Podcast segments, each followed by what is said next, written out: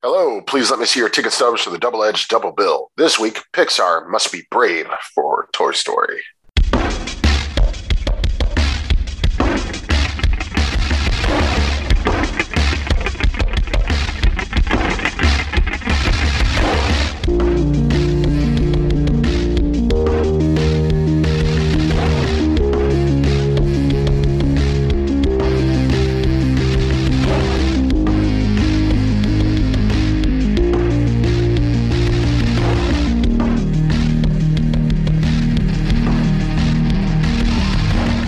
Each week, Adam Thomas and Thomas Mariani will come to the table to discuss the randomly selected yin and yang of a double feature. Then, both will have to pick a number between 1 and 10 in order to seal their fates for the next episode. One will have two good movies, the other two bad ones. Let the chaos begin. I am Adam Thomas, and you got a friend in me. And I'm Thomas Mariani, and I'm trash. yeah, hey, well, I mean, yeah, mine was a lie. Yours is true. One of us is telling the truth, one of us is telling a lie. Who is it? Who could it be? Yeah, right. Uh, but welcome everybody to the Double Edged Double Bill, where every week uh, Adam and I cover a good and a bad feature related to a topic, uh, usually related to something uh, relevant in terms of the film world. And uh, this time, Adam, we're doing a topic we've done before years ago, uh, but we're coming back to it. we're doing Pixar in honor of Lightyear, and very heavy quotation marks around honor with Lightyear. Yeah. Uh, I think that's the movie that I never ever wanted. like, and I don't know that a lot of people did. I mean, I don't know. I'm curious to see how that does, if nothing else, because I've at least heard from other folks around my age who aren't maybe as movie savvy about just like, oh, it's like the, the Toy Story adjacent nostalgia, I guess, might be there for them. Even though it's like, guys, I remember Buzz Lightyear of Star Command, the Saturday morning cartoon from the early 2000s it's just kind of this, but you're making it more of like a modern blockbuster as opposed to even the fun, dumb Saturday morning cartoon that that previously was. Yeah, and it's what Chris Evans. Right, it's Chris Evans, uh, the the the author of one of my favorite dumb tweets about just like, oh no, just to be sure, this isn't about the toy Buzz Lightyear. It's about the real person the toy is based on. yeah, yep.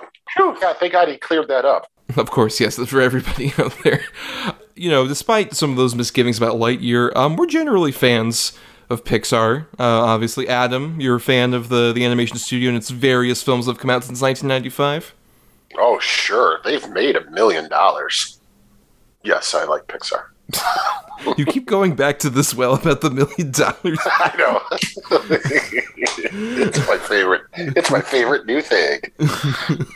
Uh, but to be fair, the actual gross, just a little Pixar factoid, the all the Pixar films since 1995 have made a cumulative gross of 14.7 billion dollars worldwide.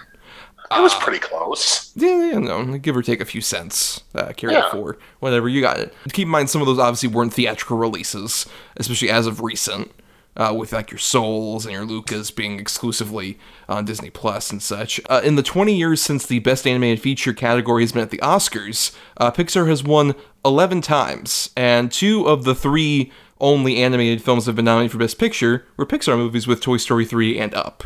The thing is, Adam, like, you know, I, I try and be the guy on here it's just like, oh, I don't know. I'm a bit more wary of nostalgia, even my own nostalgia. But at the same time, I rewatched, like, most of these Pixar movies uh, in the time since our last episode. And I gotta say, the run from the original Toy Story to The Incredibles, when I was watching those movies again, I just realized I know these fucking movies by heart like I had these movies on either VHS or eventually the DVD transition, and then especially like they would play constantly at like birthday parties, at times at school where the teacher didn't want to do anything, they would put those on. Ice cream and malt shops, the roller rinks, right at the sock hops, of course. the sock hops, Pixar of course. Yep, yep.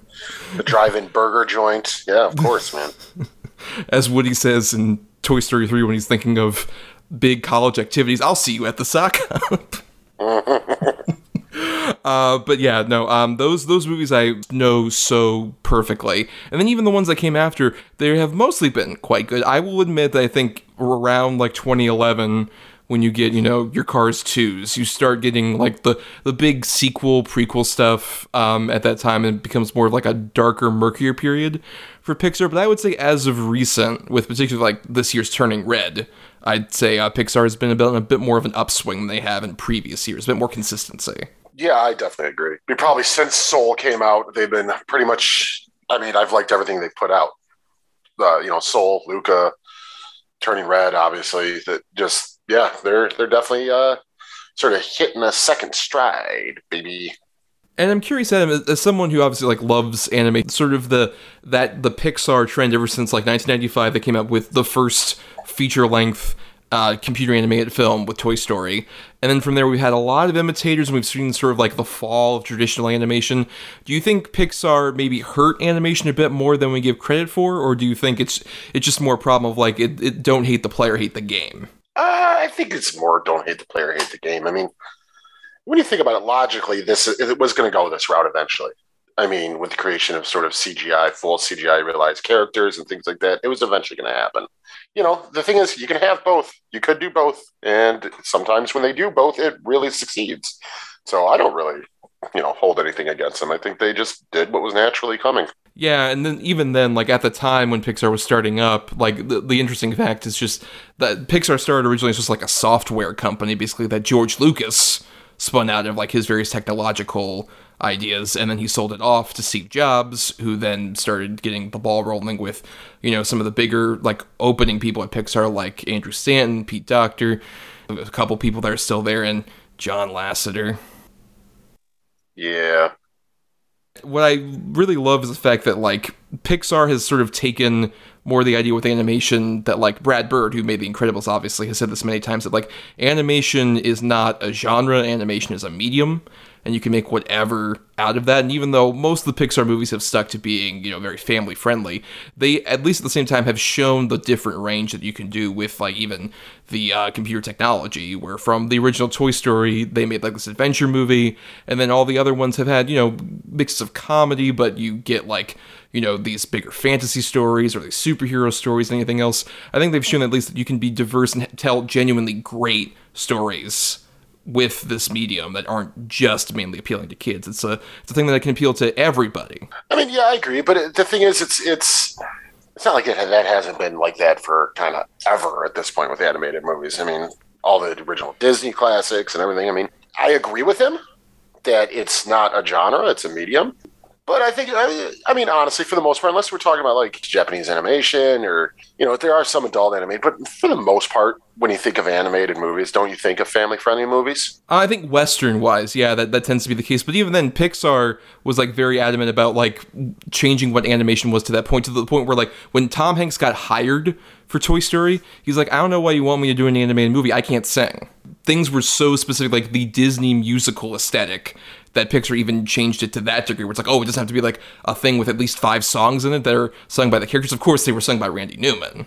Um, on his own, talking about the events that are going on in the film.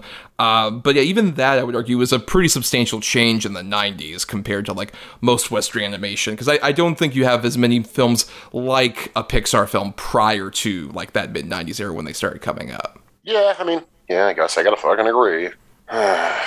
Yeah, reluctant agreement, my favorite kind. Hey. Hate this sh- fucking hate this shit.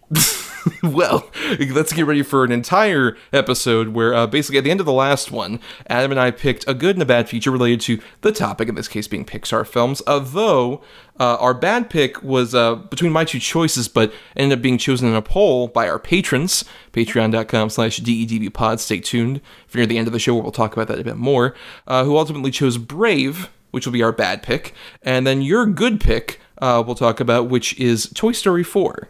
But uh, let's go ahead and get into our first feature, Brave. I saw something that day, something I'll not forget. It stands 12 feet tall, his face scarred with one dead eye. I drew my sword and. Chomp! Dad's leg was clean off! Oh, that's my favourite part! In accordance with our laws, the firstborn of each of the great leaders must prove their worth. I want my freedom! But are you willing to pay the price your freedom will cost? Careful what you wish for, my mother would say. What's the worst that could happen?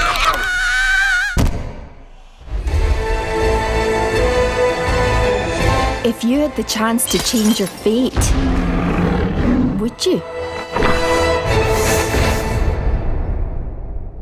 So, uh, Brave came out June 22nd, 2012, uh, from directors Brenda Chapman and Mark Andrews, which uh, is kind of a big crucial element of this story. Um, if you're unaware, is that this story, Brave, which is mainly about Merida, who is this uh, princess of this kingdom, um, who is at constant odds with her mother, the queen, played by Emma Thompson um, about oh you have to be betrothed off to somebody else in a, from a different kingdom and they're gonna come over here and there's gonna be sort of an event a game to win your hand basically. And Merida's more of like an outdoorsy type who likes to you know use her bow and arrow and ride around on her horse is like you know what I'm gonna play for my own hand because the firstborn child of a kingdom can play for the hand of Merida. A bit of a feuding point with her and her mother there. And then some magical shenanigans happen. This is basically Pixar's fantasy medieval movie. Um, and uh, the big sort of conflict when this movie uh, was in production was it was originally uh, directed by just Brenda Chapman, who uh, was known before this for being like a big Disney like story person, like worked in The Lion King, and directed uh, Prince of Egypt um, in the 1990s. Uh, and then this was going to be her like first big thing with Pixar. It was going to be a big story about her and her daughter. And uh, shocker that she had issues with Mr. John Lasseter. She left the project because she butted heads with him a lot, and Mark Andrews took over. And that's what resulted in Brave, which I know had a lot of defenders, particularly at the time, but I would argue is one of the more, not necessarily bad Pixar movies, but sort of frustrating because I would argue you can see the good movie in there if maybe the main director had been kept on board and actually been able to relay her vision. But Adam, what about your thoughts on Brave? I think you kind of hit the nail on the head. It's it's I don't want to call it a bad movie. I, it's just frustrating because the sort of unevenness of the whole thing. Because I mean, it's gorgeous to look at. The voice acting's all stellar, top notch stuff. It, it's high fantasy, and then it's a mother and a daughter, and it's all this stuff, and then you got like the squirrely little kids and all that. It just none, none of it ever seems to really completely gel together, uh, which is a shame because I, I do think it looks great. I love the character design of Merida with the you know the giant curly red hair. It's a really good mess. Yeah. really good mess. Put on the Blu-ray, baby. I guess I could see that. I think there are good elements to Brave. I think the trouble is just that, like, with a Pixar movie, especially, like in the years prior to this, like, keep in mind, this is them following directly up Cars 2, so this is a huge step up by comparison to that necessarily. Uh, but in the larger history of Pixar, what was always so great is even though there were these animated movies that often, you know, animated movies can be dismissed as just kids' fare in a way where it's like, oh, we don't have to work that hard to put together a concrete, like really well developed story in the middle of this. We can just kind of like throw off whatever and it'll be fine. I don't think that's what this movie is, but it feels like there are so many like good cul-de-sacs or sort of like plot points and it's just the connecting material isn't really there. Like i really like the opening bit of this movie where you get a sense of like okay Merida's this free spirit and she's going around on her own and that conflicts with her mother and even like her father is he's supposed to be the king who is the ultimate ruler but emma thompson's queen really runs the show basically. I like a lot of elements of that and even when like the neighboring kingdoms come in and there's a bit of fun interplay between them but really it's just the moment they get to the thing that was not in any of the advertising, the thing I had no idea about until I ultimately saw the movie in the theater, was that uh, Merida's mother, the queen, turns into a bear because of a magical sort of misunderstanding with the spell that Merida gets from a witch who lives in like this weird cottage that disappears whenever these wispy things aren't there. And I think that's where it gets kind of like frustratingly more just like cartoonish in a way that like you know it's an animated film but it feels like the movie just changes style into more of this like wacky hijinks movie as opposed to this fancy narrative that had like funny character based like humor to it. But then it becomes like oh mom's a bear and she can't move around because she's way bigger than she usually is. This is so silly and it's just like this this change doesn't work for me. I mean yeah i, I absolutely 100% agree with you there. Uh, it, uh, it just becomes like you said sort of stereotypical go for the cheap joke animation, like oh, oh, oh she fell down the stairs, but she still got her crown on. yeah, and nowhere in the trailer, I mean, you're 100 percent right, was alluded to this like curse that turns the mother into a bear, and she's got two days or whatever. And they kind of telling that they left that out.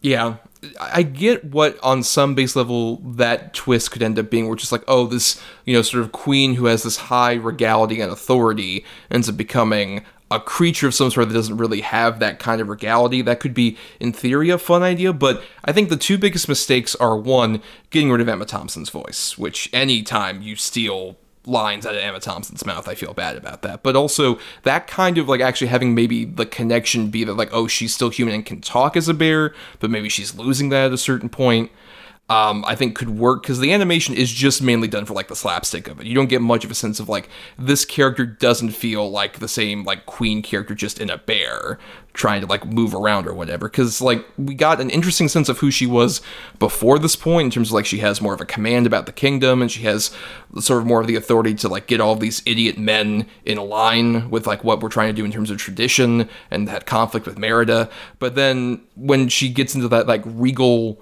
sort of way and as a bear it just feels like it's really cheap laughs. And then even then when like the whole gimmick should be like oh she becomes a bear. So then when Merida's more outdoorsy and shows her how to like hunt for fish like in that one scene that could work but then the trouble is like wait so we're encouraging her to become more of a bear but that's kind of the trouble with like the conflict of the stories. We don't want her to turn into a bear because it'll happen like at the next sunrise or whatever. So it's like what what exactly is like the character arc here? What exactly are we like getting out of this? Because by the end of this movie, it's supposed to be oh Merida learned something from her mother and her mother learned something from Merida, and I don't really get that much of a sense of Merida learning anything from Mom Bear to the degree that when she has her big speech at the hall near the end of the movie, it's just like I don't know how you would have learned like how to do any of this from your mom who's a bear who can't suck.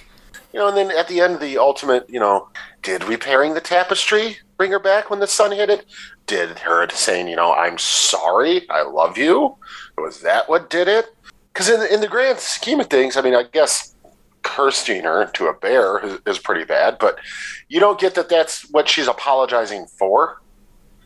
Like, mm-hmm. you know, it, it's almost like she's apologizing for being such a rebellious kid and all that stuff, and it just feels kind of cheap to me especially when like what she's rebelling against is like oh being forced into a marriage she doesn't want for somebody winning or whatever. Yeah, I think it's okay to rebel against that personally. I mean, you know, what do I know? But to me, if you're going to rebel, it's a pretty good thing to rebel for.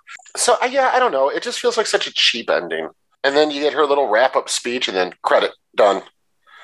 It's just, eh, meh it feels a lot more sloppy than like with Pixar. Like what I love is just seeing how intricately those stories flow to like where in theory like that moment you're talking about where it's like oh the the tapestry is fixed but it doesn't fix mom immediately should be like a big like emotional swelling up point. Like oh my god this wasn't about fixing the tapestry. It was about fixing their relationship. Fixing a, fixing our love. Right, and Pixar usually is able to handle that really well, where like that's supposed to make you well up, just like, oh, this is such a beautiful moment between mother and daughter, which would be great. And in context, just kind of like, oh no, that wasn't it. You just had to like hug, and we're all good now. hey man, a really good hug can fix a lot of things. yeah, but and even like with the animation, like I agree with you at least about. I think this is sort of a situation similar to when we did last at Pixar, The Good Dinosaur, where I really like the look of like the, the environments. Like I love the look of like the forest areas and like the big waterfall that we see at the opening and stuff like that. I'm not as big on the character design. I think because particularly with like the female characters and even like the young boys uh, who are her brothers, like the weird cherubic face, I think is just like such a like uninteresting flat way of depicting maybe someone with more like softer features. Um, even like with the adult men characters, also it just feels kind of like oh we're almost doing like also rans of like How to Train Your Dragon like Vikings with the way these other like male characters look. They look a bit more distinctive I'll give them credit. Like the, the various different clan leaders look very different, but um, at the same time, I just don't feel like, especially with like Pixar and human design, can be so dodgy. Ever since obviously the original Toy Story, where you have like Andy looking like a soulless doll of a person to here obviously it's a big improvement but at the same time this feels like a lot less interesting than say like the incredibles human designs like all of those people look so distinct in the incredibles versus like this kind of stylized version it just feels like there's kind of two templates really, for these different character designs. I mean, I guess I can't disagree with you. Sort of the male figures, especially the different leaders, yeah, they all look really comical and silly and sort of right in the realm of whimsical animation. Um, and as far as the, the other ones are like the, especially Meridian and the boys having sort of cherubic faces and stuff. I think that was just their way of showing youth. And it, it doesn't bother me with them. Actually, I like their character design a lot more than the male character designs because it's just feels just too over the top and silly and out of place to me. I also would say just there's no, another factor of like obviously given the weird um, different cooks in the kitchen with this movie, um, you have like uh, the Mark Andrews taking over, but also another person who's like credited as a writer on this, who also would become like a big Pixar person in like the sort of decade plus since this movie is a Steve Purcell. Who is a guy who is um, like an animator, but most famous for creating Sam and Max, like the video game slash TV show with like the rabbit and the dog solving crimes. I don't know if you're aware of Sam and Max. Oh, absolutely, I am. Right, and I think you can see some of his like um, sort of more uh, clever back and forth with some of the things, like particularly with the witch character. If anything, I really like the scene in The Witch's Coven. Like her character design, I think is probably my favorite of any of the different characters, and like snappy like back and forth of the animation and how it's like a lot of like cutting back and forth, and even uh, Steve Purcell voices her crow, who starts talking. Like that stuff's kind of fun. And the moment she kind of disappears, we get I think most of the comedic relief afterward is just a lot of like oh awkward misunderstanding and like the the little boys as bears and shit like that chasing after that one woman who's like the maid of the castle and whatever like th- his sort of like cleverness i think is should would have been really much more instrumental if it was weaved throughout the movie as opposed to just kind of being flat with most of the comedic relief even though i love billy connolly but uh, the Merida's father character just feels kind of flat, even in terms of like the comedic relief, or when he suddenly becomes a big plot point at the end with like the other bear. But the maid has big boobs. Oh, that's true. That's really uh, heightened comedy. That's a good point. Right. Oh, right. and the and the men have to take their kilts off to climb down the tower, so you see all their butts. That's true. That you know, the comedic genius. That's a very good point. Very- Oh, and you're saying it's not clever enough? You're out of your mind. By the way, have you ever seen the fucking brilliant movie that's called Porky's? Oh boy, this Pixar's so- Porky's. yeah, it's their answer to it. It's the prequel to Porky's. Oh, it's stupid. You're right. All the all the good, funny sort of bits, like even the simple ones with where the one guy you can't even understand him, and then the, you know the sort of really dorky kid standing behind the big muscled guy, and you know they're all that's it's it's nothing you haven't seen before, but at least it's got a sense of fun to it. You know, oh, she's falling down the stairs. Oh my God, she's turning into a bear. Nope, she's back. Oh, she's a bear again. Nope, she's back. It almost feels like two different movies, probably right after The Witch's House, because I agree that's a real fun bit. You find yourself not really giving a shit. And I think that's ultimately the major problem with a movie like this, where, you know, it's Pixar, it's supposed to be about this mother daughter healing their relationship and coming to find common ground and appreciate each other for their, you know, of their many faults as well as, you know, their quirks. And ultimately, it's just, you don't really care. Yeah, the most I really care is during the whole bit where Merida reveals herself. She's like, I'll be playing for my own hand. And with like doing the Robin Hood thing, basically with the arrows and stuff. That stuff is like the best animation, has some of the best like comedic reaction shots from people. Has a really good performance from uh, Kelly Macdonald, which I think, if nothing else, the most consistent thing here is the voice acting. With I love an Emma Thompson, I love a Billy Connolly, but Kelly Macdonald I think is the perfect choice for this role, especially considering they originally hired Reese Witherspoon, and she quit because she even said like, "Look, I can't do a Scottish accent. I can't fucking do this." This isn't going to work for me. Which credit, like Adam, I'm sure you really appreciate someone giving up a role because they can't do an accent. That's usually a pet peeve of yours. Yeah, thank God. Ah, we are all the, the luckier then.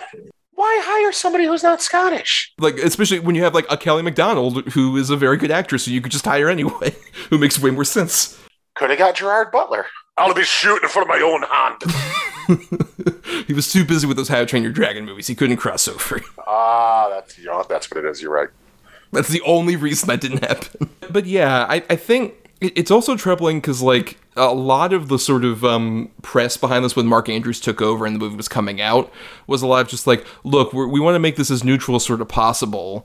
With like, we don't want to really present gender into this dynamic. And that feels like so weirdly frustrating when you watch the movie, and that is very clearly set up with that opening bit. So much of like inherent like gender politics are put into that element with how much, like I said, the queen is like sort of taking over, and Merida has more of like a traditionally masculine interest, and that kind of setup would make, I think, in theory, a great sort of Pixar twist on the sort of Disney princess movie. That's that was kind of like the appeal of this movie coming out. And then ultimately, right after that sort of interesting setup happens, like even like the sort of mother daughter dynamic doesn't feel as engaged because like they have to f- have the weird magical elements. And like we mentioned vaguely like this other bear. That is such a weak ass villain thing which is like oh by the way there's this old bear that you saw at the opening and then you found out his backstory the, this backstory about this like prince turns out it's like actually this bear or whatever. The fact that it is so ingrained still in like oh no this story about like some past prince's problem that's putting put onto like a queen character it feels like once again like there's could be an interesting sort of gender dynamic play that's going on here but it feels just more like really lazy sort of connecting the plots. We're just like no we're going to remove any of the interesting mother daughter stuff. It's all about can she not be a bear it doesn't matter if she's a man or a woman can sh- this thing not be a bear it just feels like it's that's part of like the weird jumbled mess this movie ultimately feels like again you know and i already said it but I, I, it's it's kind of my whole problem with the thing ultimately it just feels like it goes the stere- stereotypical cliche route. I find myself completely disconnected with the story and the characters. Right after she eats the cake and turns, yeah, then I'm just I check out, and I really don't get back into it. I mean, there's some cool stuff in it. I love the design of the the Mordu bear and all that stuff. Like, it looks pretty cool, pretty fearsome and terrifying. It's just, uh, yeah. Especially when like this is one of the Pixar movies that won Best Animated Feature, and the lineup here is mostly so much more sacked against Brave. Like the other nominees were Frankenweenie, Pirates Band of Misfits, the Aardman movie, uh, Paranorman, and Wreck It Ralph. Those last two in particular, much better films. Oh, a thousand percent. Either I, either one of those deserved it well over Brave. Right, but um, the point being that as it was one of the weaker competitors, and it kind of feed in, fed into that weird thing of like, oh, Disney and mainly Pixar has to mostly win these things, even though they haven't won every time they were nominated. But still, at the same time, like this definitely feels more just like, well, it's the Pixar movie, my kids saw it, so me, an Academy voter, I'll vote for Brave because Pixar, right? They're always inherently good, and this is just an example where sometimes they're not. Yeah, so suck it, Pixar. yes, that's right. Take, cry into your $14.7 billion because we roasted you. Gotcha. uh, but I don't think we have many other thoughts on Brave, but we have, I think, a lot more thoughts on our next feature, Adam. Yeah, I think that's fair to say. That's very, that's very brave of you to say. Oh, oh, what a cap. Put a cap right on that as we transition into our good feature, Toy Story 4. Everyone, Bonnie made a friend in class. Oh, she's already making friends. No, no, she literally made a new friend. I want you to meet Forky. Uh, hi. Hello. Hi. Ah. He's a spork. Yes, yeah, I know. Forky is the most important toy to Bonnie right now. Woody, we have a situation. I am not a toy. I was made for soup, salad, maybe chili, and then the trash.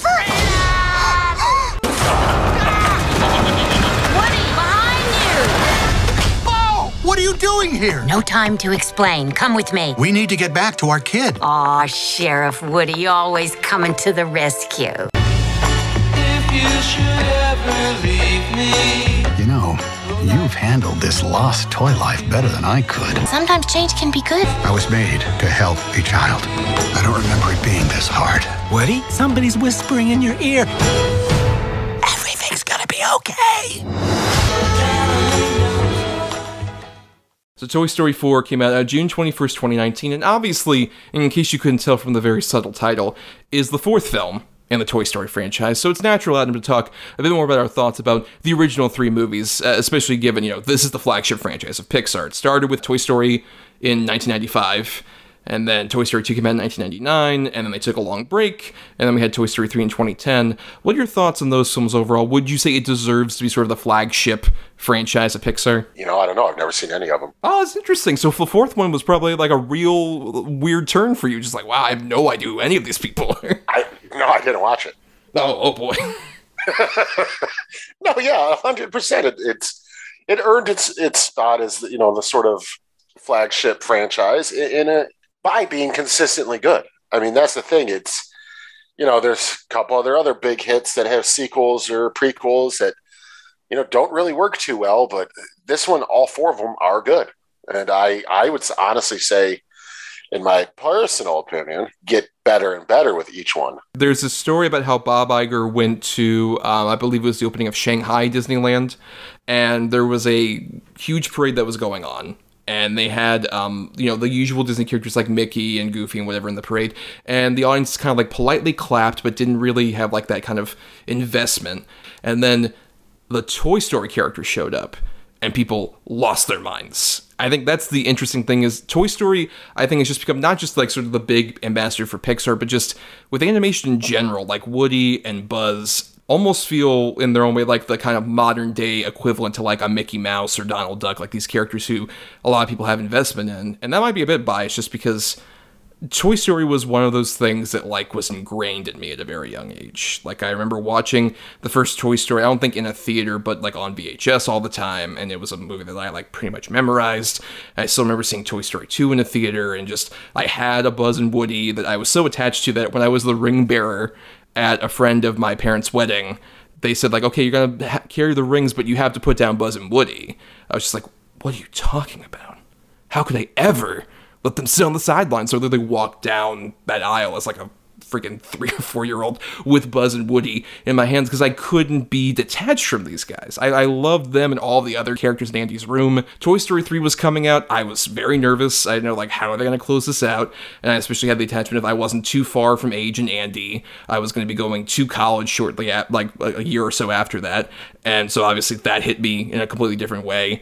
And that was sort of the thing where, like, the, the first three Toy Stories um, were kind of like this. It seemed like a closed loop. Toy Story 3 seemed like a definitive ending. A lot of people love how that movie ended. So it's just like, okay, you're doing a fourth one now. How are you going to possibly make this like worth its existence? How are we going to get Buzz and Woody back and make the story totally worth watching? And as you kind of intimated, and you would argue that not only did they sort of make a story that was worthy of existing, but you would say is your favorite of the Toy Stories? Yeah, man, hundred uh, percent. Uh, for several reasons. One is, you know, as simple as I have a little girl, um, so I can kind of sympathize in that aspect with the little girl and growing up and feeling alienated and different and things like that. Uh, you know, because even as a parent of a little girl, I feel that. Even as simple as the animation alone, I mean, it's still to me the most beautiful full CGI computer animated uh, film yet. I think it's just absolutely flawless and gorgeous. Then you get fun stuff like Duke Caboom, you know, which is great. Uh, I love the the the you it's you'd be hard pressed to even call her a villain. Uh, character uh, Forky trying to get in the trash all the time, great, hilarious.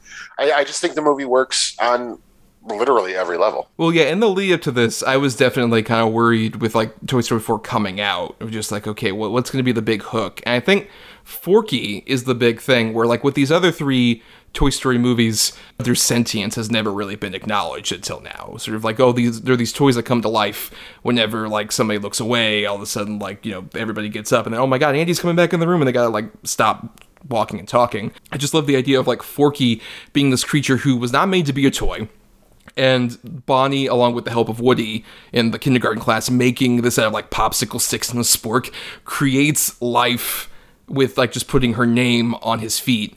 And then immediately he's just like, oh my god, I'm alive. Why am I alive? I am trash. I need to be thrown away. I can't have that. And I like the conflict where Woody's main thing is obviously just trying to keep Forky alive for Bonnie, but also instinctively he knows just based on what we know from like Toy Story 3 that like you're going to be incinerated and we're not going to be able to get you back. I can't have you go into the trash. so like just the animation of like Woody constantly going like back and forth getting Forky out is so fun. If anything, like my biggest trouble with this movie is I wish Forky's sort of arc to become that realize like what being a toy actually means and that it can be a good thing and he wants to be Bonnie's toy didn't happen so early in the movie. I kind of wish that was sort of like a thing that he started to realize more toward the end as Woody also starts to realize like what a toy can actually mean at the same time. Because I, I think the big incentive for this movie really is just that Woody completely like gets a new lease on life in a way that I find so endearing. It's just like Woody being able to realize that like, oh, I don't have to just be tied to a single child. I don't have to be just in one simple room for the rest of, you know, her childhood or whatever. I can be a roaming free person uh, thanks to the help of Bo and stuff like that. I just wish that, you know, Forky didn't kind of have that uh, sort of epiphany like at the end of Act One of this movie, basically. I mean, yeah, I, I you know, That is true. I do agree with you there. Uh, I think it might have served the story just a little bit better if they would have just kind of had not necessarily end with Forky's sort of realization or acceptance of what he now is or something like that. But I do think they got to it a little too early as well. I mean, it's still a great, it's still a great moment and everything, but I, I feel like once that moment happens, then the focus just kind of goes back to, you know, the original characters, the OGs. And it's like, that's great. They're all lovable characters. You know, we love them, obviously. But I, yeah, I think Forky's sort of growth or journey uh, could have been stretched out a little bit for sure. Yeah, especially when like there's plenty of fun stuff still with Forky. Like I love the animation on Forky, particularly the whole scene where him and Woody are like walking down the road and his awkward walking with his popsicle stick feet is like such a funny bit. And even like the sound, just simply like the popsicle sticks going up and down. And Tony Hale's voice is so good. It's just like, oh, so you, wh- what are you, Forky? Trash. I need to be thrown away and stuff like that. It's so fun. Or even him realizing things like later on with the whole like, oh, you need to go over to the merry-go-round. What's a merry-go-round? It's like the thing with the horses and the lights. Oh, a carousel. Yes, a carousel. Just he has these weird untapped bits of knowledge that you wouldn't expect out of him. He's a really fun, really different character for like all the various. I would say that this movie overall, with Forky and some of the other people, like you even mentioned Duke Boom or Ducky and Bunny, I would argue since Toy Story 2, this one has had the most interesting new characters in terms of the toys and stuff. Oh yeah, definitely for sure. I mean, part three. I mean, they were fine, but you know, like Lotso and all that. Like, okay, yeah, but no, this one, yeah, Forky's Forky's amazing, and I just like I love when he first comes out of the backpack, even, and they're like, oh my god, why is his arm so long? and he's just immediately tries to throw himself away. Like, it's just, it's so fucking funny, and you kind of feel bad for this weird spork with popsicle feet. Like, it's just it's insane what they get out of that. I mean like like you said, it's just, he's a piece of trash, and yet you end up falling in love with it, and sort of everybody else in the movie does too, along with the viewer. Um, I don't know, man. There's something about this, the way this movie even ends. You know, with Woody and stuff. It just. It, I want to get to that. I think it's a, Yeah. it's a very crucial thing. I want to definitely get to that. But so, who would you say is your favorite of the like new characters they introduce? Well, Duke Caboom for sure. I just think it's such a fun character. I mean, uh, obviously it's a play on the old Evel Knievel stunt cycle toy and all that, but it just he's so fucking fun, and I love that it's just Keanu Reeves being Keanu Reeves. He doesn't even try to disguise that it's him. Like it just works perfectly. Particularly the way he says "Rejean," referencing his, his his boy who abandoned him after. Uh, it's not my fault. The commercial lied. I did. It's just a commercial. and the way that he's posing, which I found out was apparently a thing that he came to after like he looked at the character model before the first voiceover session. He's just like he should do like poses, and he would do a lot of like the posing while he was voice acting in the booth. And so they just went with it, and that's so funny, especially like when he's just doing like a bunch of huh ha who on the motorcycle and just going all over the place. It's so fun. The way that they just handle like even the toy physics in these movies has always been so great with like him or even like Ducky and Bunny voiced by Keegan Michael Key and uh, Jordan Peele, who are so like fun vocally, but like the contrast where Duke Boom is like has limited articulation versus you can tell that like with Ducky and Bunny they have clear like carnival toy stitching and stuff and stuff like that, where just like they look like cheap toys. Like all the toys have very distinctive looks and feels to them that makes it like so fun. Even with like Bo Peep, who we haven't talked about, where like despite the fact that she is like sort of the, the adventurer of the group that pops into here, she still feels porcelain. She still has a femininity to her that doesn't like extract just because it's like I'm a tough as nails gal. It's just like no, she's a human. Well, she's a toy who has like these emotions and feelings. So she's a full rounded character. Yeah, absolutely. No, that's always been one of the biggest plus sides of the of you know these movies in the animation style is that every toy feels exact like even the way and the third one Ken moves and the way Barbie has always moved and then you know Buzz has all these articulations, so he's able to do all these flips and stuff but then you see like Woody running his arms are just flopping all over the place and the, the amount of detail that goes in obviously into all of these movies but I, I just have always really appreciated even those simple things where like you said even with Ducky and Bunny they're clearly stuffed with that just bullshit hard like cottony fabric it's not even real cotton it's just super synthetic rough hard stuff you know you feel like if you just pulled on the you know the duck's wing just a little bit that it would just rip right off uh, yeah it, it just works perfect and they are great additions too um, and Hendricks Hendricks does a really good job too As Gabby Gabby. as Gabby Gabby. Great job. And like I said, they paint her as the villain in a way, but ultimately they give her a redemption story too, because her backstory is super sad. And you end up feeling bad for as a character and things like that. I mean, that's why this movie works on to me on so many levels. There's really no definitive villain.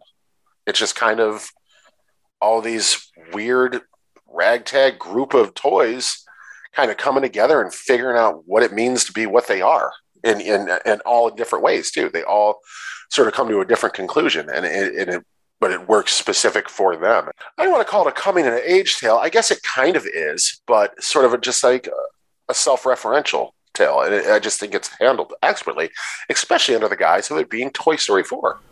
Well, I wouldn't say necessarily it's as much coming of age because what I like about almost like with like the Toy Story movies, you have like the first one feels kind of like getting adjusted to having a younger sibling with like the Woody Buzz dynamic.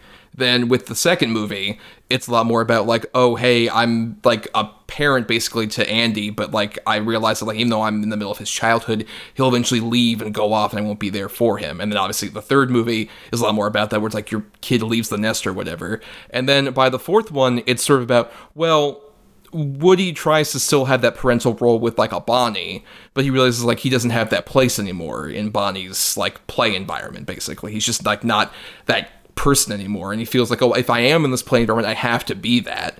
So if he can't be that then like what am i necessarily? And then he comes to realize like well you don't even have to be like that kind of play toy. You can be like a Bo where you're able to play with like you know kids in the sand and stuff like that but you can go around and actually help other like sentient toys not just like you know, um, find a kid, but also like find a purpose, find anything. And that can be like a totally different path for you as a toy versus just being stuck to one particular kid. And I think that's the biggest reason this movie has to exist is just the fact that it gives Woody more of like a complete arc instead of just being like at the end of the third movie, everything's done just like, well, I'm with a new kid. But it's like, well, then the cycle keeps going, as opposed to like, well, I'm doing a very different life change for me that totally works. It feels almost just like, and he's like post retirement, and he's just like, you know what? Let's let's see what my life can be after I give up that job as a toy and throw away my sheriff's badge, literally at the end of the movie. yeah, and you can't tell me it doesn't hit you in the fucking feels every time. You know, this is the last time you're going to see this character, and I, I, guess I agree with you. It is sort of like, you know, the last ride of a, of an old cowboy, and it, it's just, I'll tell you, man, I'll tell you, waterworks. like it just right because that was the big thing. I remember in sort of the promotion for this movie, Tom Hanks and Tim Allen were talking a lot about how like oh we cried all the time like, when we were recording the final lines we couldn't like look each other in the eyes. We were just like waterworks everywhere. And I was like, well, I wonder how much of that is like sort of them trying to piggyback on like the Toy Story 3 thing, which I will say of the Toy Story movies, I agree that all of them are good. I would say Toy Story 3 is like the obvious lesser one of the four to me, if nothing else, because I think the ending it earns a lot of like pathos, and there's a lot of like beauty to how like that movie ends with particularly like Woody and the gang being sent off or like the garbage scene. Like I think there's there's a lot of power in those moments, but at the same time it doesn't feel like the, it feels like it's more a movie about like the sort of thing where Pixar has been so known for like, oh, we have to hit these big emotional things. You're gonna fucking cry. You're gonna fucking cry. Like that movie is so much more of like sort of a miserable state of these toys. Like, oh, we can't be around Andy, and we're stuck in a box this whole time. We have nothing. And then this movie, I ha- love the ending a bit more, honestly, because it doesn't have that sort of like extreme thing of like, oh, we're being handed off and we're like going off to a heaven. It's so beautiful or whatever. This feels more like a real situation, just like two friends or like Woody, like with all the other toys, but especially with Buzz, like that connection just being severed, just like, well, we're going down different paths and that's fine and that's good. And like we can do that and still be friends but we're not going to be in the same room all the time. And i just i love the element. It feels much more wistful and beautiful in a way that feels a bit more real to me and earns the tears a bit more than a way of just like these toys are gonna fucking die. You loved them as a kid. They're gonna fucking die right in front of you jk the claw, everything's fine now. This feels a lot more definitive in a way where like I I didn't want a Toy Story 4 at the end of Toy Story 3. I really don't want a Toy Story 5 after Toy Story 4. It's like this is a miracle that you managed to make this work as well. Don't push your luck. Yeah, yeah, no, I completely agree. I, you know, like you said, this feels like just a natural sort of progression for the characters that you know it's realistic. There's a lot of pathos involved to it. There's a lot of you know earnesty to it instead of man, you loved these characters, didn't you? Look at them accept their fate because they're gonna fucking burn. yeah, you know, fucking Megadeth playing in the background. Yeah. Fuck that! Randy Newman squirts all the Megadeth yeah, yeah, yeah. The symphony of destruction.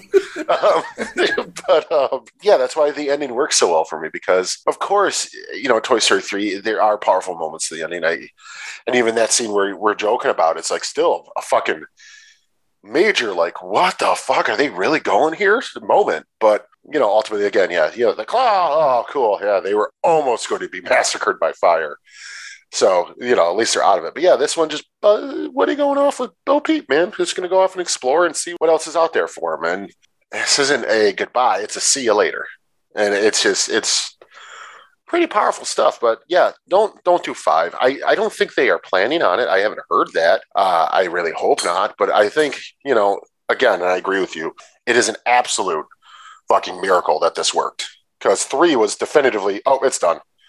Like they're totally done now. They're with Bonnie. They're basically, like you said, kind of in their personal type of heaven. Good for them. It's over. And then to find out they're doing four, I like. I'm sure you and most people are like, how the fuck what is going to happen now? I mean, especially when the initial sort of rumblings were from when Mr. Lasseter was still with the company talking about like, oh, I want to make a romantic comedy between Woody and Bo Peep. That kind of reminds me of my love with my wife. And it's like, hmm. Oh Hmm. Yeah. By the way, we're going to replace John Lasseter's name with, you know, and then also Mr. Black. Um, but um, no, yeah, it's it, this shouldn't have worked. This movie should not have worked and, and been as successful as it was. And I'm not talking finances, I'm talking just story wise and emotional wise and character wise. I mean, and yet, I, I, mean, honestly, other than maybe stretching out the Forky thing and moving it to the you know, closer to the mid of the third act, I, I wouldn't really change anything about this movie. I think it's the perfect send off, which I thought three already was. But now that you see this one, you're like, oh no, this is the way to do it. And I, I if I, I if I may have a few quibbles, uh, as, as, a Toy Story historian over here, uh, while I do think this is the third best of the um, Toy Stories, I still say like the big things that kind of hinder it slightly for me from being like as good as like a Toy Story 2, my personal favorite even 1, is a few things like at this point there are too many toy characters. like they want to have as many of like the older existing guys from Andy's room and even from Bonnie's room in here and these new characters as well. And you can tell like those sort of supporting characters suffer but which I don't mind necessarily for like obviously Mr. Potato Head you couldn't do much with because Don Rickles had recently passed away before you could record anything. So you just have like archival things in here, uh, which makes sense. Uh, but the biggest one for me is just I hate how Toy Story 3 and 4 have no idea what to do with Jessie who was my favorite of the characters that weren't introduced in the first movie at all. I love Joan Cusack as Jessie in Toy Story 2. I think it's such a great character. And in 3, and then especially even 4, she's just kind of like off the side, especially when like they introduce a great arc of like her sort of becoming the new sheriff of the toys, the new Woody, basically, like having her own sort of like stake as like the leader of the playtime, basically. And they don't really do a lot with it until the very end when Woody's just like, here, you take the sheriff's badge. It's like, I wish there was a bit more there for like a Jessie, Or even like if you had to have some of these other characters, I wouldn't even mind if they pared down some of these people because honestly, of like the Bonnie's toys, the only one I kind of give a shit about is Kristen Schaal as like the Triceratops. Who is very funny, particularly like during the whole thing with uh, Bonnie's dad. In yeah, like yeah, and, which shout out we should mention our buddy Jay Hernandez is the voice of Bonnie's dad, and this is probably his best performance in anything because he's so exasperated every time everything just goes horribly wrong. I don't know, man. He was Carlito. Uh, That's true. Yeah, I mean, he, he did rise to power. Good point. He did rise to power. Uh, yeah, I like. I also like Mr. Pickle Pants just because of Timothy Dalton.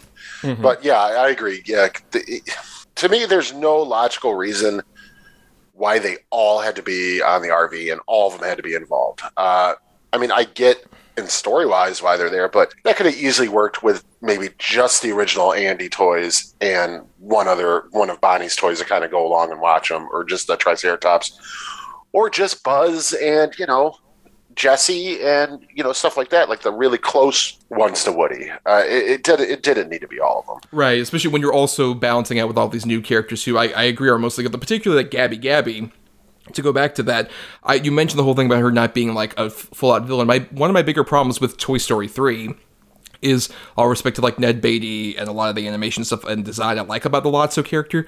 He's just kind of another Stinky Pete from the second movie.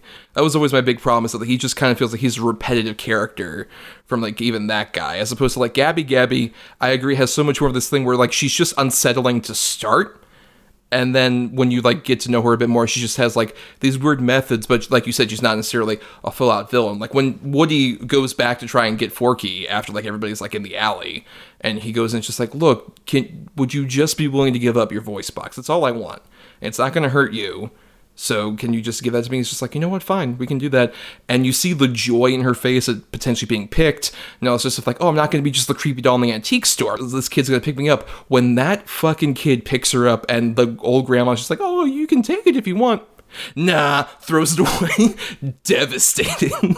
that hurts so much that you feel for Gabby Gabby that whole time, like as she's going off, like, oh, she's gonna be a part of Bonnie's group. And then the whole sequence where she ends up getting picked up by the lost kid at the carnival, I think is beautiful. It's such a like really great example of small, intimate character-based storytelling of just like, oh, this kid's lost. She needs some kind of comfort. Gabby can be that comfort, and that gets her to go off with a different kid. And Woody ends up getting that kind of satisfaction of like, I helped a toy out. I can still help out toys like in a larger scale. I found like more of a purpose. It's a beautiful like sort of tacit turn between like those two characters that really sells the ultimate ending of the movie can't agree with you more though. When that kid, you can take it. Nah. It's like, oh fuck, hundred percent. You're like, oh, that is so fucked up. I do agree. Lotso is basically just Stinky Pete, hundred percent. Uh, that's why, like Gabby, Gabby, just again, if there's so much more layers to the character, nuance to the character, and she's like I said, it, ultimately the way she first tries to get what she wants is pretty fucked. Again, you totally sympathize with her, and ultimately her sort of plight and if you want to call it like redemption moment is also Woody's in a really cool little weird way. It just it really works, hundred percent. I, I just you know I just kind of wish that I, I don't know why, but how funny it would be if she got the voice box and like so she goes to talk and she goes, "There's a snake in my boots." yeah. oh no, we didn't switch the discs. Oh, and then, son like, of a bitch! And then Woody pulls like his pull string, just like, "I'm Gabby Gabby, and I love you." mm-hmm. Goes. Then they have to like try to you know, give her surgery to fix it, and she passes away during it. Oh, it's a medical drama now. This is interesting. yeah, hundred percent. Because they left an instrument inside. Anyways, no, I. uh I mean, we have to save uh, all the horror for stuff like the ventriloquist dummies, which I also love. The way that those ventriloquist dummies move, and how yes. like it's it's funny but also creepy at the same time. And even just like so much of the antique store, I love like that as a location for one of these Toy Story movies, where it's just like oh, they're surrounded by dust and these like various different toys. Like when they go into the pinball machine and it's a club with all the various different toys. It's such such a funny like clever gag, and even like the look of that fucking cat in the antique store. Like you want to see like the full breadth of Pixar's animation history. Compare that cat to Sid's dog from the first Toy Story, and it's just like a massive evolution. Like that cat almost looked fucking real. by comparison to the weird like polygon shapes of that fucking Sid dog whatever that thing was. I don't even know if that was a dog. but even compare the dog from Toy Story 2. You know, Andy's dog to that right. cat. I mean, it's it's it's miles and miles better. Like, did they superimpose a real fucking cat into this movie? And if so, why? but yeah, no, yeah, it's it's fucking. I love the whole antique store and all that stuff. It, it's just what a great, great little bit and particularly even like the lighting on like whether it's that cabin with like the sun coming in or particularly when bo goes up and she has like all the lamps and it's just like this is my favorite part of the store.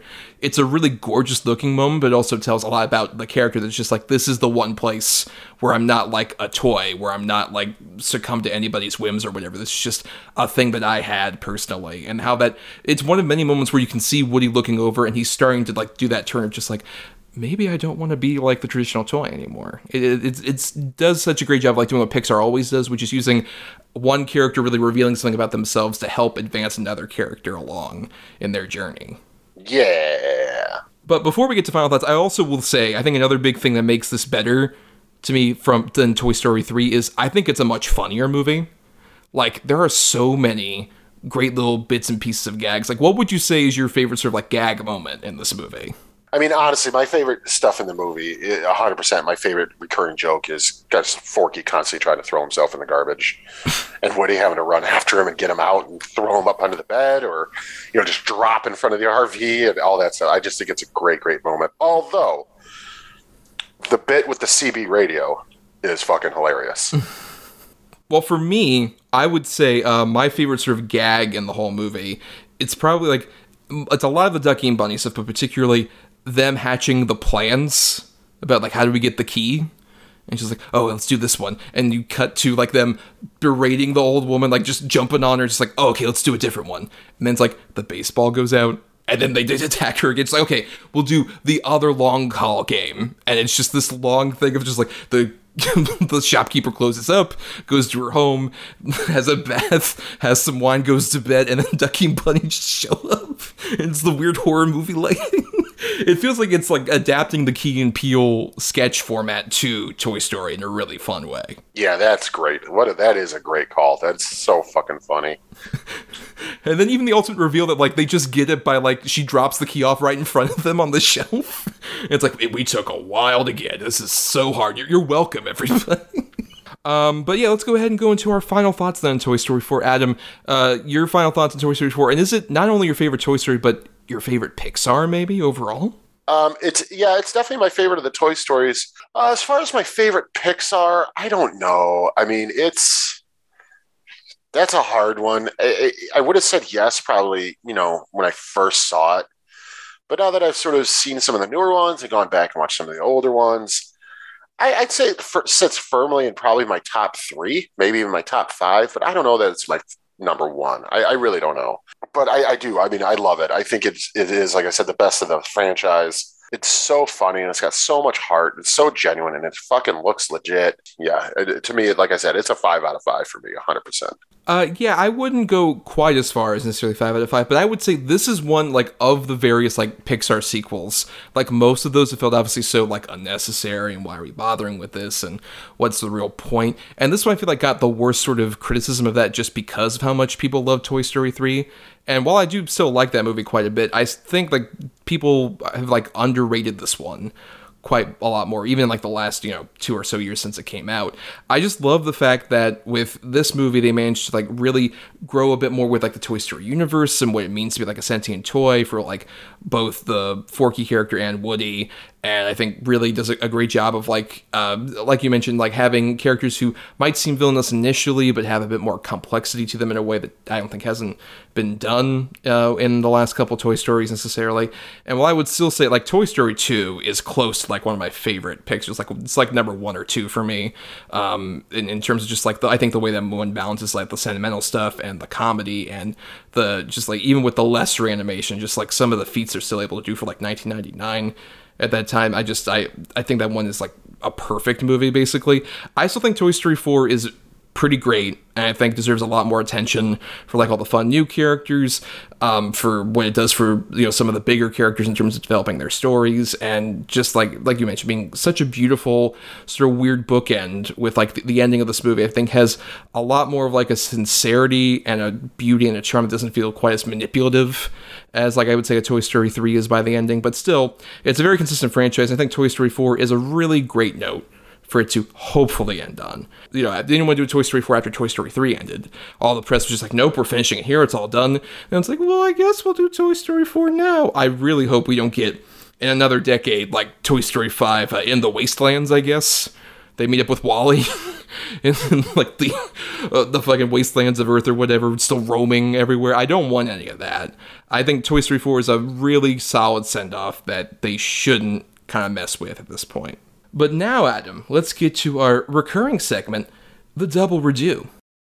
Double redo. Double redo. Double redo. Double redo. Double redo. Double, double, double, double, double. Redo. That works. So uh, every week for the double redo, uh, Adam and I bring to the table a good and a bad pick related to the individual topic. You know, just like, hey, what's a good or and a bad one? Uh, so a good one you should watch, a bad one you should avoid, that kind of dealy. And so uh, I'm going to go ahead and start with my choices related to a Pixar double redo. For my good, I have one that I think obviously got a lot of praise at the time it came out. This is one that still is very beloved, but I feel like it's it's one that maybe got out of the memory of some people over the last like you know several years since it came out. I have Inside Out, which is one that I've even seen some people accuse of being a bit more manipulative in the way I've kind of said some things about Toy Story 3 earlier. Um, I think this movie, especially rewatching it for the first time since the theater, um, as in sort of the catch up for this episode, um, I am astonished that Inside Out works as well as it does. Because if you look at the basic like plot mechanics of this movie in terms of like what's going on in the real world with the Riley character, it's such a simple story of like girl moves to a new town, she feels emotionally upset about it, she gets in a bit of a conflict with her parents, and so she decides she wants to go back home and she's going to run away. But then she comes back and has a good cry. Like on paper that is like such a base flat story but then having the inner emotions have like personifications and have such like great designs and really great voice actors attached to them like amy poehler and phyllis smith bill hader lewis black and uh, mindy kaling are so fun as the main group of various emotions in her head and just the creativity of going around like what the various different like personality islands or the different memories as orbs and stuff like that and the ultimate message about like what it means to like feel mixed emotions even when you develop that as a kid it does such a great job of making a simple situation that's going on in reality have so much more earnestness and heart and wonder that I just really love. It's so creatively done. Pete Docter, I would say, is my favorite of like the Pixar filmmakers, even compared to like a Brad Bird, where like Pete Docter also did uh, Monsters Inc., this and Up, and even Soul. And I think that's such a consistent, great filmography that I, am just like so amazed at what he's able to do, especially with a, an idea like this. We're just like, oh, let's make emotions into personified characters. How's that going to work? And it works beautifully. Not least of which because of like the whole Bing Bong thing. That's so well earned. That could be so crass and manipulative in the wrong hands, but in terms of the story, just like feels like it has to happen. It makes sense that it happens, but it's still soul crushing at the same time. Such a great movie. Uh, and then my bad is the only Pixar movie I would argue that is genuinely terrible. Like, uh, and obviously this is related to a franchise I think is the least interesting of any of these uh, Pixar franchises. I have Cars 2, where you're following up Cars, which was not my favorite Pixar movie necessarily, but not necessarily terrible, just kind of like a forgettable movie. Um, and you make the sort of sidekick who was, you know, used sparingly enough to where I didn't hate him, but make him the main hero, uh, Mater, as voiced by Larry the Cable Guy, and give him a spy movie. It's um, such an aggressively annoying movie that feels like so much of what people sort of criticize about what animation has become to a certain degree. We're just like, oh fuck it, it's for kids, doesn't matter. Like this feels like the only Pixar movie that is like extremely cynical as a product. Like regardless of like Cars one and Cars three don't feel quite as cynical even as this one because at least those have some kind of like wistful thing with like the first one's about kind of like the nostalgia of being out on the road, traveling Route 66, and the third one has this like weird kind of like passing the torch story for Lightning McQueen to a new sort of like female car character, uh, as opposed to Cars who's just like, oh, what if Mater like made fart noises and was a super spy, and everyone thought, oh, you're so clever at disguising yourself as a dumb American. You must be so great, and it wastes a bunch of great voice talents that are not just like the people who exist in this franchise previously, but Michael Caine and Emily Mortimer, even the American car who Mater is like basically mistaken as for the spy, is voiced by Bruce Campbell we almost got an animated Pixar spy movie with Bruce Campbell. You're teasing that. And then he's literally handing it off to Mater. That's such a spit in the face. It's just like motor oil to the face, is what freaking Cars 2 is like. Uh, you know, Inside Out, I've only seen it once. Um, I got to go back to it. Uh, I, I honestly don't really remember much of it. It was one of those where just the circumstances in which I watched it the first time weren't really great. So I, I just don't really, like I said, I don't really recall a lot about it. Um, I know you're not alone in saying like how good it is and how devastating it is and all this stuff. So that's definitely one I want to kind of go back to. when I can find the exact right time because I'm sure I'm going to be devastated. But yeah, you know, it's it's definitely one of the ones I I, I really want to go back to. Um, probably one of the few, if not the only, Pixar movie that I've seen once uh, that I would revisit. Unlike your other choice, uh, Cars Two, which is just abysmal trash. I mean, it's it's trash. It's trash. but yeah, I definitely agree. I think it's the worst of their films so far. I mean, a couple of their sequels are, are don't work, but this one is the main one that feels like just, oh, we're gonna sell fucking shitload of toys. Like that. That's what this one feels like. This one feels like simply just a marketing ploy to sell little toy cars and shirts and lunchboxes and whatever the hell uh, hula hoops and Pac-Man video games. I agree with you. Mater was fine in the first Cars movie, which again I don't like either. Uh, but he's fine. He was kind of funny, you know, silly enough. Like he didn't really dredge on the nerves too bad. And then this one, it's like, oh my god, somebody, you know, put this thing in a crusher. Uh, it's just it doesn't work. It's not funny. Like you said, it wastes Michael Caine and all these other just great actors to just give you uh, an hour and 45 minute toy commercial and it just it feels just bleak and cheap now for mine i have one that we covered on our very first iteration of a patreon thing we do uh, i have soul uh, which I've recently gone back to and really enjoy. I think it's super cute, super sweet. I think the voice acting is top notch, especially from Tina Fey. Um, the animation is incredible. I mean, you can see every thread of fabric. You can see every like gray hair, everything. It's just it, it looks great. A lot of good moments to it. Um, very good sort of growth coming to terms with age sort of story and coming to terms with you know what your dreams are versus what reality will allow. Uh, i just i really thoroughly enjoy it. I think the music's top notch in it. Honestly it's a beautiful movie. I i mean it's not like my favorite but i think it's one that sort of got lost in the shuffle unfortunately. I mean obviously how it came out why it came out that way probably a big part of that. But it's also i'd say probably like inside out or, or movies like that it's also not as well marketable. At least Soul isn't. There's stuff in it that kids enjoy, but it's definitely more of an adult story. Hey kids, how, do you feel about ex- existential crisis yeah, based on hey, death? right, a thousand percent. Hey, give up on your dreams because you're gonna die in the subway. Buy a 22 to action figure.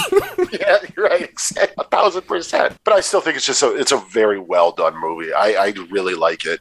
Uh, I've seen it a couple times now. Uh, so yeah, I, I, think unfairly got sort of lost in the shuffle. Uh, I mean, of course, COVID, quarantine, streaming stuff, but I think it's one that deserves a watch. And then for my bad, I have, to me, just a sequel I, we didn't need.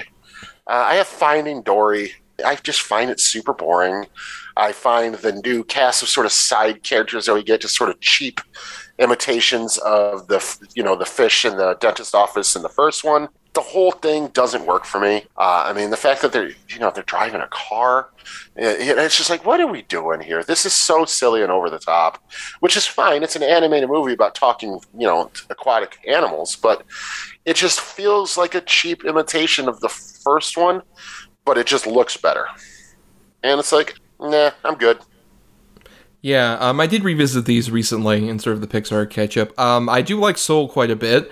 Um, I still have some of my trepidations about it. I think particularly I once we get to like sort of like um, Jamie Foxx character in the cat and Tina Fey inside of his body thing. I think there's some fun gags there, but that feels sort of like the most rote stuff. Just like oh, it, it almost feels like an all of me kind of thing. just like the um, that kind of like dynamic. I think it still is fun. I think I really particularly like the the the ultimate resolution of just like what it means to be like, oh, your life wasn't necessarily like you pursuing that particular passion, but your life still has value, kind of thing. I think is a really good message. I quite like how that uh, ultimately resolved.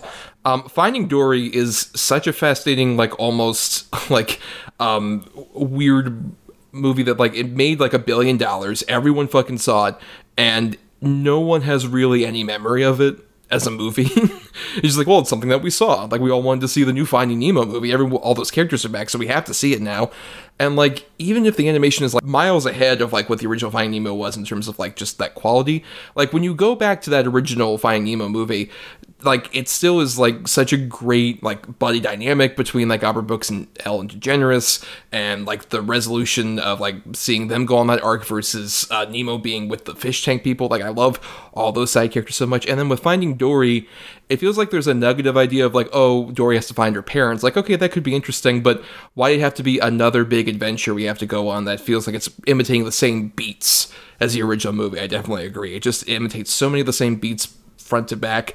And I would say, aside from um, Ed O'Neill's octopus character, who I think is just like really well animated, I like some of the stuff with him.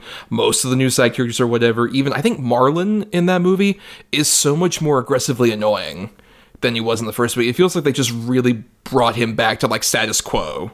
Oh yeah, he's a real dick. Right, as opposed to like in the original movie, that's so great. Where it's just like, oh, you see that he's like so protective, and you get why because of the motivation at the beginning of the movie. But now it's just like, oh, we have to bring him back, so uh, he's an asshole and he just doesn't listen and does like has all that growth that he had at the end of the first movie is gone. It's a real bummer. Um, and does also doesn't help that we've talked about this previously with like the reason that movie exists is because Andrew Stanton had just made John Carter after being at Pixar for a while and doing like the original Finding Nemo and WALL-E. And he's like, I'm going off to big live action things, everybody. John Carter and then slinking back to Pixar do Finding Dory. it's just like such a bummer note. Even more so than like Brad Bird from like Tomorrowland to Incredibles 2. It is like such a step down in a really sad way because that dude's such a good like Pixar story person. Been involved with like so many of these movies, doing such a great job. Just like, well, I guess it's back to the same aquarium again, kids. It's a shame. Uh, but yeah, those were our double redo choices. So uh, we'll just repeat our titles here. Um, my good pick was Inside Out, and my bad was Cars 2. And my good was Soul, and my bad was Finding Dory. Yes, and uh, we'll be starting to head out here and doing our picking for next week. So uh, stay tuned for that at the very end of the show. But we got some other business to do. First, we want to thank some people like Chris Oliver for the intro and after music used in our show. Listen to more of his music at chrisoliver.bandcamp.com. Thanks to Christian Thor Lally for our artwork. Uh, follow him at Night of Water. That's Night with a K underscore of underscore water on Twitter and other places like that uh, for his various great pizza artwork. And thanks to our loyal supporters on Patreon, patreon.com slash DEDBpod, where for just $1 a month you get to listen to bonus podcasts that we put out every month and also get to vote in polls to pick like topics and individual movies we cover, like you all picked Brave for us uh, for this episode. So we really appreciate it. And all that for just the $1 really helps out everybody, really helps keep the lights on for the show. Yeah. Thanks. Thanks for noticing. yep, 100%. No, thanks, guys. Uh, we we love it. We appreciate it. Uh, you know, a lot of you are good friends of Thomas's, and I, I like most of you. Um, so we definitely appreciate it. You know, uh, of course, as always, Rafe, fuck you. Uh, you know, I hope you have the worst day ever. So that's all. Rafe, if you're listening, uh, I hope you have a tolerable day. Not a good day, not a bad day, but just a tolerable. Yeah, no, don't. You know, come on. don't give him hope. well, uh, for more of us, you can find us on Twitter and Facebook at DEDBpod. And also, uh, you can send us feedback either there or at our uh, email, doubleedgebill at gmail.com, all spelled out. Uh, and you can find me and my own individual antics on Twitter and Letterboxd at Not the Who's Tommy. I also do some writing at marianithomas.wordpress.com and at film-cred.com. Uh, and you can find me on uh, Instagram at Atom or Adam. That's A T O M underscore O R underscore A D A M. You can find me on Facebook under my actual name. Send me a friend request. Tell me you're from a fan of the show. I'll accept it. Find me on Letterboxd at Schwandtson. That's S C H W A N D T S O N. And you can find me on Raid Shadow Legends as Lightsaber69. Oh, we're, we're pulling out an old dusty one. yeah, Raid. Shadow Legends. Shadow Legends. Exclusive champions. Well, for more of us, uh, please follow us on Apple Podcasts, Stitcher, and other podcasting platforms. If you're listening on Talk Film Society, why not listen to all the other great shows on the network? Or if you want to dig into our archives uh, on our Podbean main feed, uh, you can go over there and listen to you know 190 episodes from before uh, you know we were even on the network. And uh, shout out, by the way, we will be putting one of those episodes on uh, the Talk Film Society main feed of uh, the David Cronenberg episode where we talked about Shivers and Dead Ringers. We're putting that out of the vaults and putting it on there. And there's a little bonus, little cookie of an intro at the beginning that uh, is new content for you to listen to. So if you've listened to that one before, go back and listen just for the intro download, please. Do it. I, I can't wait to listen to it. I haven't. he recorded and he doesn't remember a thing about it. Not a thing, baby. You know what I do remember? How uncomfortable I used to be in my everyday underwear till I found Me Undies. Now, did you know? We're not sponsored by Me Undie or Raid Shadow Legends, though, guys. Yeah, we'll take Hit it. us up. you got you got a problem with your boner? Get Hims. Once again, not, but we will accept money from him. A thousand percent. Um, but you know, if you can't support us uh, on the Patreon, uh, it's cool. Money can be tight. The completely free way to help us out is to rate, review, or simply share the show around because that gets us more visibility out there. Yeah, we totally appreciate it. Money is, you know, tight for everybody. That's why I joined Blue Apron for a low cost of just ten dollars a month. You get four meals. Not a good cook, man. This will guide you step by step. Last night, I made steak tartare with a side of arugula salad. It was terrible. What podcast did you steal this copy from? no, I didn't. I just made it up. Did you go to Marc Maron's garage and steal his fucking copy? Yeah. Then he punched me in the neck. and you were like, "Pow! I just shit my pants." Yep. I was like, "Boomer lives." oh, well, Adam, we gotta end this episode, and uh, we'll be ending. The- Yes, and we'll be ending it by doing our picking for next week's show. Basically, if you're new, every week uh, Adam and I each uh, have either two good or two bad movies. We switch up on the quality every week for that. Uh, and we assign them between 1 and 10 for, our good choices and our bad choices for the other person.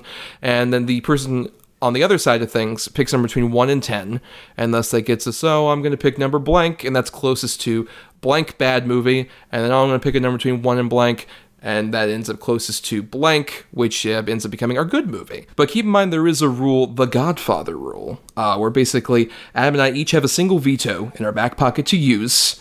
Uh, where um, if we hear one good choice or one bad choice uh, after we you know pick the number between one and ten, we have the opportunity once from now until May, our next anniversary, to veto that choice. So if we hear like, oh, I'm going to pick number five, oh, that's closest to this particular movie, uh, the other person could be like, you know what, actually, I'm going to take the cannoli. And thus, that means that that choice is gone. We have to go with whatever other choice is there for the picking. And uh, this topic is one we kind of had in the works for a while uh, because this movie that we're tying it to, Black Phone, has moved around the schedule so much, but it's finally coming out. We're devoting an episode to a person um, who, at least one of us, isn't traditionally the biggest fan of Mr. Ethan Hawke. Now, I'm not going to point any fingers. Uh, but Adam, what do you think of Ethan Hawke as an actor? Well, I like him now, kind of. He's gotten better, but I used to fucking hate him for for no reason.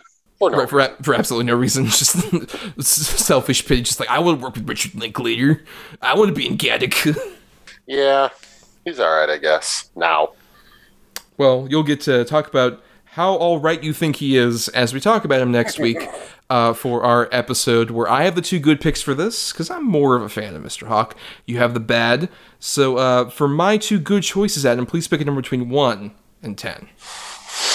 Uh,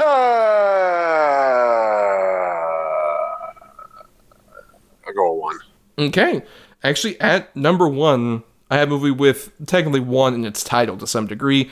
I have one of his more recent performances, but one I think he is like so phenomenal and one that I think he deserved a lot more attention for. I have uh, Ethan Hawke in First Reformed, Paul Schrader's First Reformed. Now, you know, I just recently watched that, and I do have some feelings about it. But good choice. I'm not going to take a cannoli. So, what was your other choice? Uh, well, on the opposite side of things, over at number eight, I had a movie I haven't seen yet. I'll probably watch before we do uh, the next episode, uh, but I've heard great things. I have an earlier film of his, Gattaca. That's a good one. I do thoroughly enjoy that movie. So, I guess I was wrong about always hating him. you wrong? Never. I know. I know. You're infallible. This is this completely destroys my entire religious system. I can't believe I'm like him in First Reform now. I know, because you're perfect. You always remember to tell people about the rules of the show and everything. God has left us. well, now, Adam, for your two bad choices, uh, I'm going to go ahead and pick uh, number seven. I have a movie that probably uh, really uh, just sort of confirmed my hatred for him. It is a terrible remake of a decent film. It is the remake of Assault on Precinct 13.